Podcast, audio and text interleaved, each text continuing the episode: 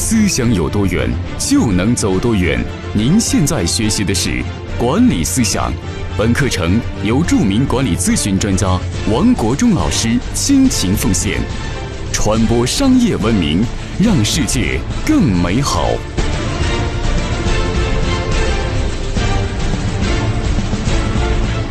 各位朋友，大家好，欢迎每天打开手机收看我给你分享管理咨询方面知识。今天跟大家分享一期非常重要的主题：做一个教练式的领导，你必须让员工又怕又爱你。如果你作为一个教练式的领导，你对员工非常的严厉，那么员工很可能怕你，但是员工不一定爱你。那么你对员工怎么去管理好，让员工既能够尊重你，又能够爱你呢？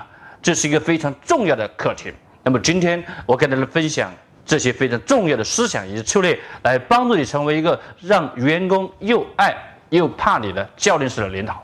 首先，第一个主题呢，第一个方面的注意的地方就是，你一定记得，你的权威来自哪里？你让员工为什么能够服你？让员工为什么能够尊重你？你必须有个前提，而这个前提就是你必须有过硬的专业权。如果说你在专业上你不够过硬，你不能够指导员工。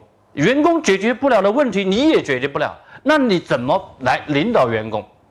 特别是知识型的团队，如果作为一个领导者，你的专业权不够，你是没法让你的员工来服你的。所以，做个管理者，你首先第一步，你要提升你的专业权，不断的与时俱进，来使自己的专业不断的成长。这是第一。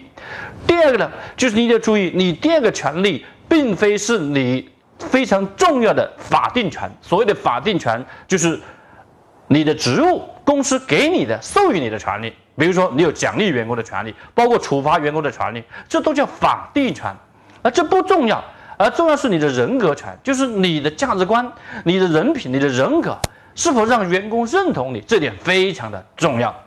这比法定权更为。有意义能够领导员工的内心中去，所以作为管理者，你让员工爱你的第一步就是建立你的权威。你的权威就包含就是两个方面的权威，第一就是专业的权威，第二就是你人格的权威，而非你的法定权的权威。这是第一步。好，接下来跟大家分享第二步是什么？第二步就是你要不断的指导你的员工，指导你的员工成长，让你的员工不断的进步，要关注员工的成长。把这点看得非常的重要，甚至把它看得在业绩之上。员工不成长，不可能有很好的业绩。所以你想要业绩，必须先要问你的员工的能力够不够，成长够不够。所以作为一个领导者，你要关注员工的成长，这也非常的重要。这你才能够做一个教练式的领导。所以你没有。爱你的团队之心，也没有关注你团队的能力成长之心，你是不可能让你的团队发自内心的追随你，发自内心的爱你的。好，做到了以上这些，你能够让员工能够接受你的权威，又能够让员工感受到你对员工成长的关爱的时候，那接下来你就解决了一个非常重要的入口，就是员工追随你爱你的入口。好，那么接下来你再下一步要做的是什么呢？就是。第三步，一定，一定就是在规则上保持员工的距离，而不要把公司的规则和人情混为一谈。如果把规则和人情混为一谈，你会发现员工他尊重你，但是员工不会敬畏你，那接下来你就非常的麻烦。很多公司存在这样的现象，就是公司弄成了一个小山头，或者是公司弄成了江湖的文化。兄弟的文化，这都是对职业化非常大的冲击的。所以，作为一个职业化的领导者，一定记得在规则上保持员工的距离，但是在情感上要拉近员工的距离。那么，作为管理者，你跟员工保持距离、保持距离的时候，请你记住，不是说你每一处的私呃个人的生活都得混在一块。经常跟员工去把私人的生活混在一块的领导，往往不是个好领导，往往容易进入江湖的文化。比如说，下班之后经常带着员工一起打麻将，带着员工一起做些不良的娱乐活动，这都是看似乎在情感上拉近了距离，但是有一点非常严重的影响，就是你跟员工之间没有相应的距离感。刺猬，两只刺猬想取暖。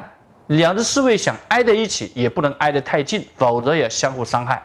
所以呢，人与人之间是要有要有距离的，情感上可以拉近距离，但是在规则上必须保持距离，不要把规则和人情等同化。所以呢，对于事情要狠，对于流程要严，但是对人呢要爱。所以有爱心是有个前提，就是有原则，这一点非常的重要。否则员工会感觉到。你跟他之间的关系很好，但是一谈到规则的时候，一谈到这些制度层面的时候，有可能就会破坏你们之间的情感。这是因为你公司没有建立起敬畏规则的文化，所以呢，很多公司把人情化，把它看成人性化。人性化不等于人情化，人情化它又跟制度化它是相冲的。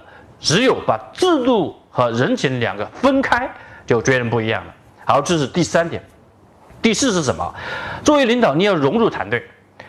你虽然你要跟员工保持距离，但是必须融入团队。融入团队，又不能够把团队弄成烂兄烂弟，搞成三头主义，搞成小团伙，这是不够的。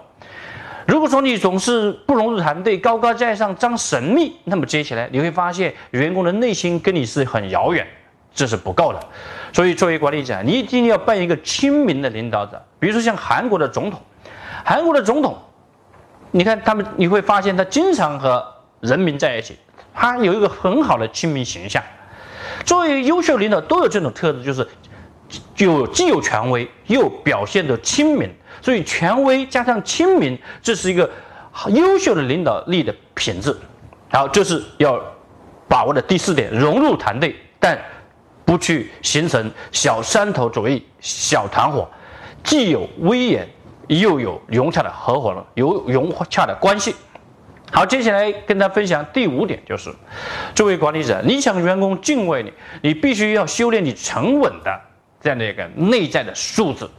作为管理者，没有沉稳的这样的一个品质和素质，你会发现员工觉得领导不像领导。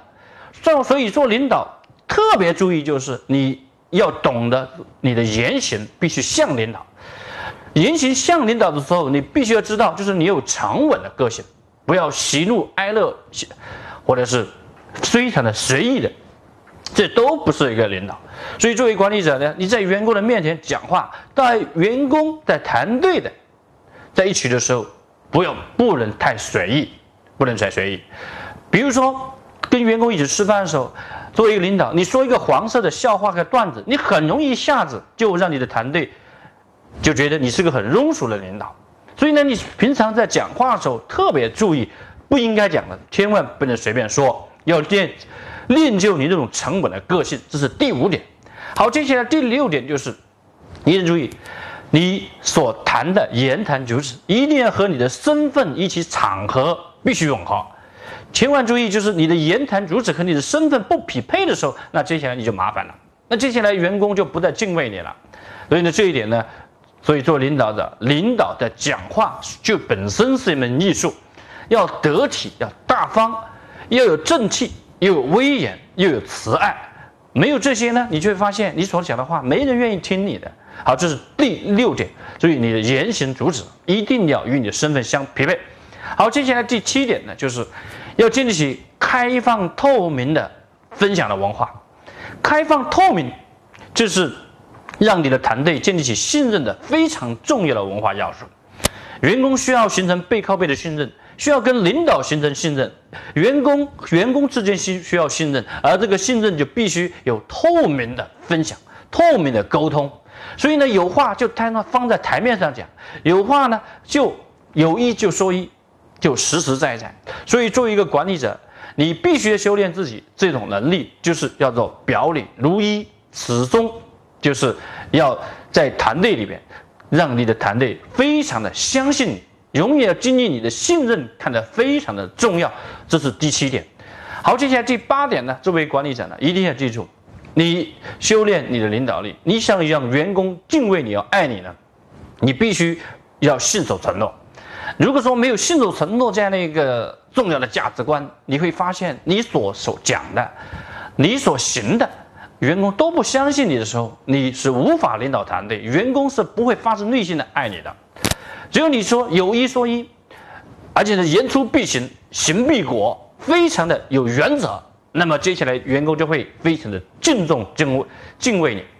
好，以上就是我今天跟大家分享的。作为一个教练式的领导者，你要成为员工中又爱又怕的那样的角色领导呢，你必须注重这五个、这以上这些八个方面这些领导力修炼的这些知识，以此来训练你成为一个出色的领导者。好，今天跟大家分享这里，明天我继续跟大家分享，作为一个教练式的领导，你应该具备哪些非常重要的能力以及管理的技巧。好，谢谢。